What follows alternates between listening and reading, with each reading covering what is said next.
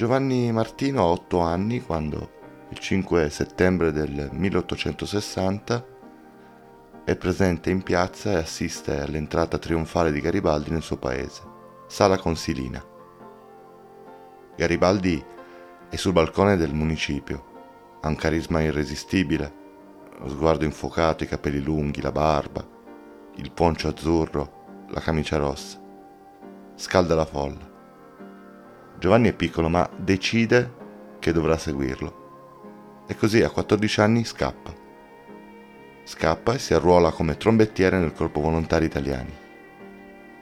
Parteciperà alla battaglia di Mentana, la grande disfatta di Garibaldi.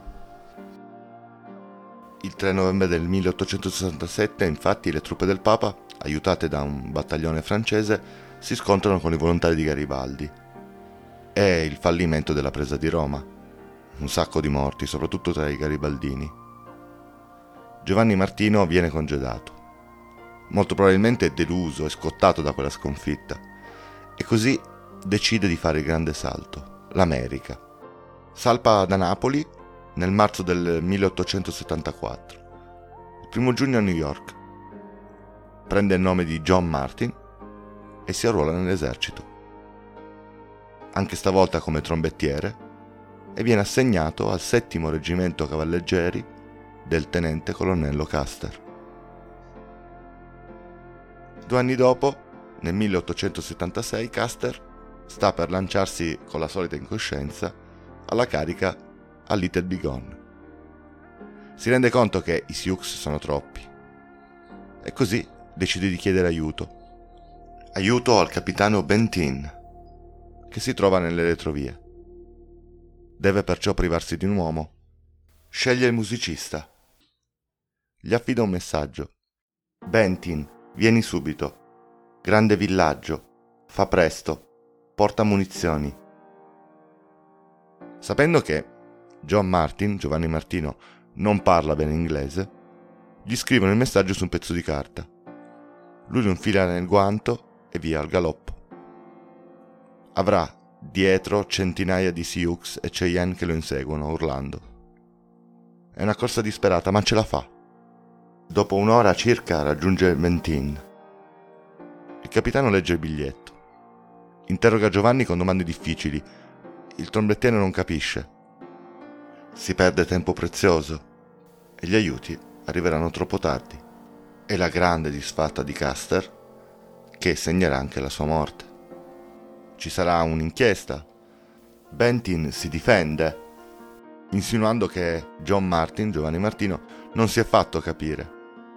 Per fortuna c'è quel biglietto che lo scagiona, ma restano i sospetti. Per lui quindi nessun riconoscimento, neanche una pacca sulla spalla. Lui che è l'unico superstite di Little Bighorn. In realtà non sarà l'unico, ma questo lo vediamo dopo nonostante la sfiducia, nonostante il fatto che giornalisti storici lo assillino fino alla fine dei suoi giorni, con domande un po' subdole, Giovanni non abbandona l'esercito. Nel 1879 sposa un irlandese, avrà dei figli e quando si congeda, nel 1904, si trasferisce a New York, dove apre una pasticceria. Siamo alla vigilia di Natale del 1922. Lui è a New York e nei pressi del ponte di Brooklyn distratto attraversa la strada. Un camion arriva veloce, suona il clacson, lo travolge. Di lui ci resta poco, qualche fotografia, le note matricolari e una lapide.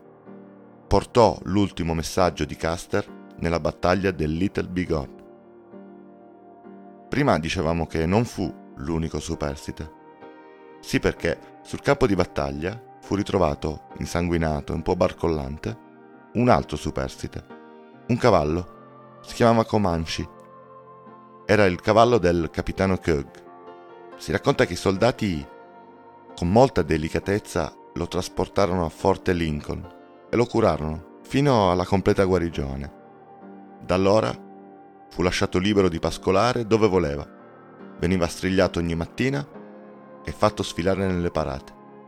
Ebbe anche una medaglia del valore. Nei giorni di paga i soldati gli portavano un secchio di birra frizzante. Per il cavallo gli onori, per il nostro Giovanni Martino, John Martin, nulla. Nulla per l'uomo che ha combattuto due delle battaglie più famose dell'Ottocento e le ha perse.